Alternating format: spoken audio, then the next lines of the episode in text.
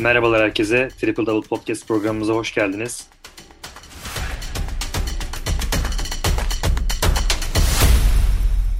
Merhaba Mustafa. Merhaba Ahmet.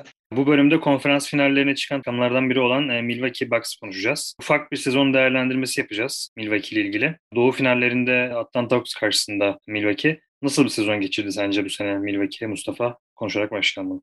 Önceki yıllarda yaşanan hayal kırıklıklarıyla beraber gelişen süreçte Milwaukee'nin normal sezonda çok iyi bir takım olduğunu zaten hep gün gibi aşikardı. Bu sezon da öyle geçti. Yani fizikli takımı ve geçiş hücumlarıyla Giannis'in yıldızlaştığı bir takım olarak karşımıza çıkıyor.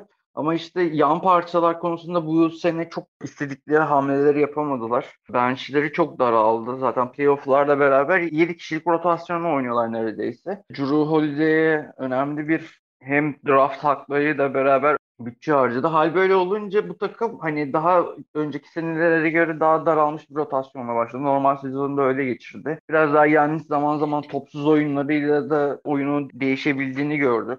Giannis'i kimi zaman bir perdeci olarak kullandıkları oldu. Hatta yani ben çok şaşırdım. Brinfors gibi hani biraz daha sabit bir şütör oyuncuyla ikili oyunlar oynuyorlardı. Ona perdeci olarak geliyordu zaman zaman. Playoff'larda çok DiVincenzo'nun sakatlığı çok büyük sıkıntı yarattı ama karşılarında çok helva kıvamında bir Miami Heat takımı vardı. Çünkü bunun en büyük yansıması zaten kafa olarak gelmemeyle beraber Milwaukee çok rahat geçti. Onlar için bir ölçütü olmadı. Yarı finallerde Brooklyn'de rakip normal şartlarda hani tempo yaparak Brooklyn 2 maçı kazandı. Epey tempolu ritimle oynayarak kazandı ama işte Milwaukee'nin asıl fark ettikleri o an hem Mike Budenholzer'ın hem takım oyuncularının koşarak o geçiş yaparak bu kadar sıkışık savunmalar içerisinde geçiş kovalayarak olmayacağını anladılar. Bir yandan da Giannis gereksiz zorlamalarını azaltmak durumunda kaldı. Çünkü çok maç verdirtti o şeyler. Ayrıca kötü serbest atışı yüzdesi özellikle çok... Brooklyn'in yaşadığı sakatlıklar da çok etkili oldu diye düşünüyorum ben. Tabii ya. Brooklyn'in zaten oyun şematiği de bozuldu haliyle ama Milwaukee'nin asıl hani Milwaukee açısından konuşacaksak 3. maçla beraber fizikle rakibi bozarak savunma yaparak ve hani daha düşük tempoda hani birebirlerin takımın 3 önemli oyuncusu artı Lopez'le beraber 4 oyuncunun üretimine bağlı bir hale geldi maçları kazanmak için. Yandan gelecekler işte Pat Connaughton olsun, Bobby Portis olsun, Brooklyn Ford olsun bunlar ekstradan görülmeye başladı ve PJ Tucker'ın da savunma performansıyla beraber Brooklyn'i geçtiler. Ama kaybedebilirler de çok böyle ince buz üzerinde bir seriydi ve hani Milwaukee gene önceki yıllardaki hastalıklarını tekrarlattı. Konferans finalinde Hawks'a karşı 5 maçta 3-2 öndeler. Finale çıkacaklar ama şampiyon olabileceklerini zannetmiyorum. Yani Phoenix bu kadar akıllı bir takım. Bence Milwaukee'yi geçebilecek kıvamda. Çünkü Milwaukee'nin bu kadar rotasyonu daralmış yani Giannis'in sakatlığı varken ekstra performanslara bağlı. Mesela gece Atlanta Hawks'a karşı işte Bobby Portis ve Brook Lopez olağanüstü performans sergiledi. Yani ellerine ne gelse top girdi, sayı oldu ve Milwaukee o anda işte momentumu yakalayınca da Atlanta karşılık veremedi. Atlanta'nın da ritim problemi var. Ritime giremediği zaman kazanamıyorlar. Şu anda Milwaukee'nin avantajı ama bu yaz bence çok daha iyi bir kadro yapılanmasına girmesi gerekiyor takımın. Çünkü yan parçalar hakikaten şampiyonluğa taşıma konusunda bu olağanüstü sezonda olağan dışı olaylara rağmen finale kadar çıkabilmiş bir takımın hala da o şampiyon olacak takım güvenini verememesi bence çok büyük şüphe arz ediyor. Evet, kesinlikle katılıyorum. O güveni ben de göremedim. Tam tersine ise Phoenix tarafı çok kararlı duruyor. Chris Paul'un çok yükselen bir performansı var. Yanında da Devin Booker gibi yardımcı olacak. Uzun rotasyonu da iyi. Crowder falan düşünürsek Phoenix'in de finalde eğer karşılaşmaları durumunda daha ben avantajlı olduğunu düşünüyorum. Hatta Atlanta'nın daha çok zorlayacağını düşünüyorum finalde. Milwaukee Bucks'a nazaran sağlam ve sağlıklı bir Trae Young'la birlikte. Ya tabii ki de şöyle bir durum var. Şimdi Milwaukee'nin 3 ana oyuncusu yani Khris Middleton ve Jrue Holiday hakikaten iyi oyuncular. Ama mesela Milwaukee'nin işte Brooklyn'e karşı olsun, Atlanta'ya karşı olsun kaybettiği maçlarda bunu gördük. Yani bir tanesi devreye giremediği zaman takımın özellikle hücum çarkları duruyor.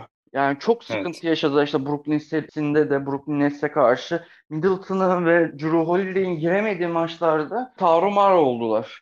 Jrue Holiday ile Middleton ne zaman girdi yani yardımcı olmaya başladılar. Direkt serilerin momentumu değişti. Burada şöyle bir durum var. Hem Giannis'in sakatlığından dolayı şüpheli bir halde olmasıyla beraber bu iki oyuncu zaten gene dümeni alabilirler. takımın hücum işleyişine önemli katkı sağlarlar ama yan parçaların varlığı çok önemli. Yani hiçbir şekilde hataya yer olmayan bir yapıda Milwaukee. O yüzden benim şüphelerim o yönde. Peki Giannis'in takımın düzenine balta vurduğunu düşünüyor musun? Yaptı yani seçimlerle, özellikle şut seçimleriyle ve oyun tarzıyla. Ya tabii evet, yani çünkü şöyle bir durum var. Hem kendi maç içerisindeki o psikolojik frekansının pozitif seviyede olmasını ket vuruyor bu durum. Ve bir yandan da takım arkadaşlarının soğumasına, maç içerisine girememesine, evet, ritminin bozulmasına sebep oluyor. Çünkü bir yandan da gereksiz zorluyor. Yani zaten hani çok inanılmaz fizik, inanılmaz atletizm, olağanüstü tanrı vergisi yeteneklerle beraber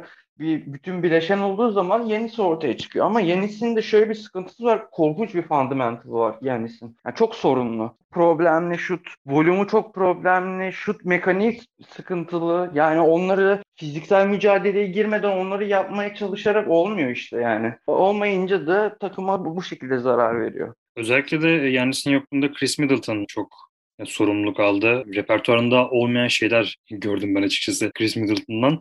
Takımını sırtladı. Khris Middleton hakkında neler söylemek istersin? Ben zaten onu çok, yani lige girdiğinden beri çok sevdiğim bir oyuncu. Özellikle bir oyuncu. Yani Khris Middleton, ben 2000'lerle beraber özellikle çok daha fazla popülerleşmiş, o günümüzde de Jason Tatum'un o şekilde çok iyi oynadığı o kanattan birebirleri oynayan kanat oyuncusu, skorer kanat oyuncusu o profilinin en önemli temsilcisi bence Jason Tatum'la beraber. Çünkü hakikaten iyi maç çözebiliyor.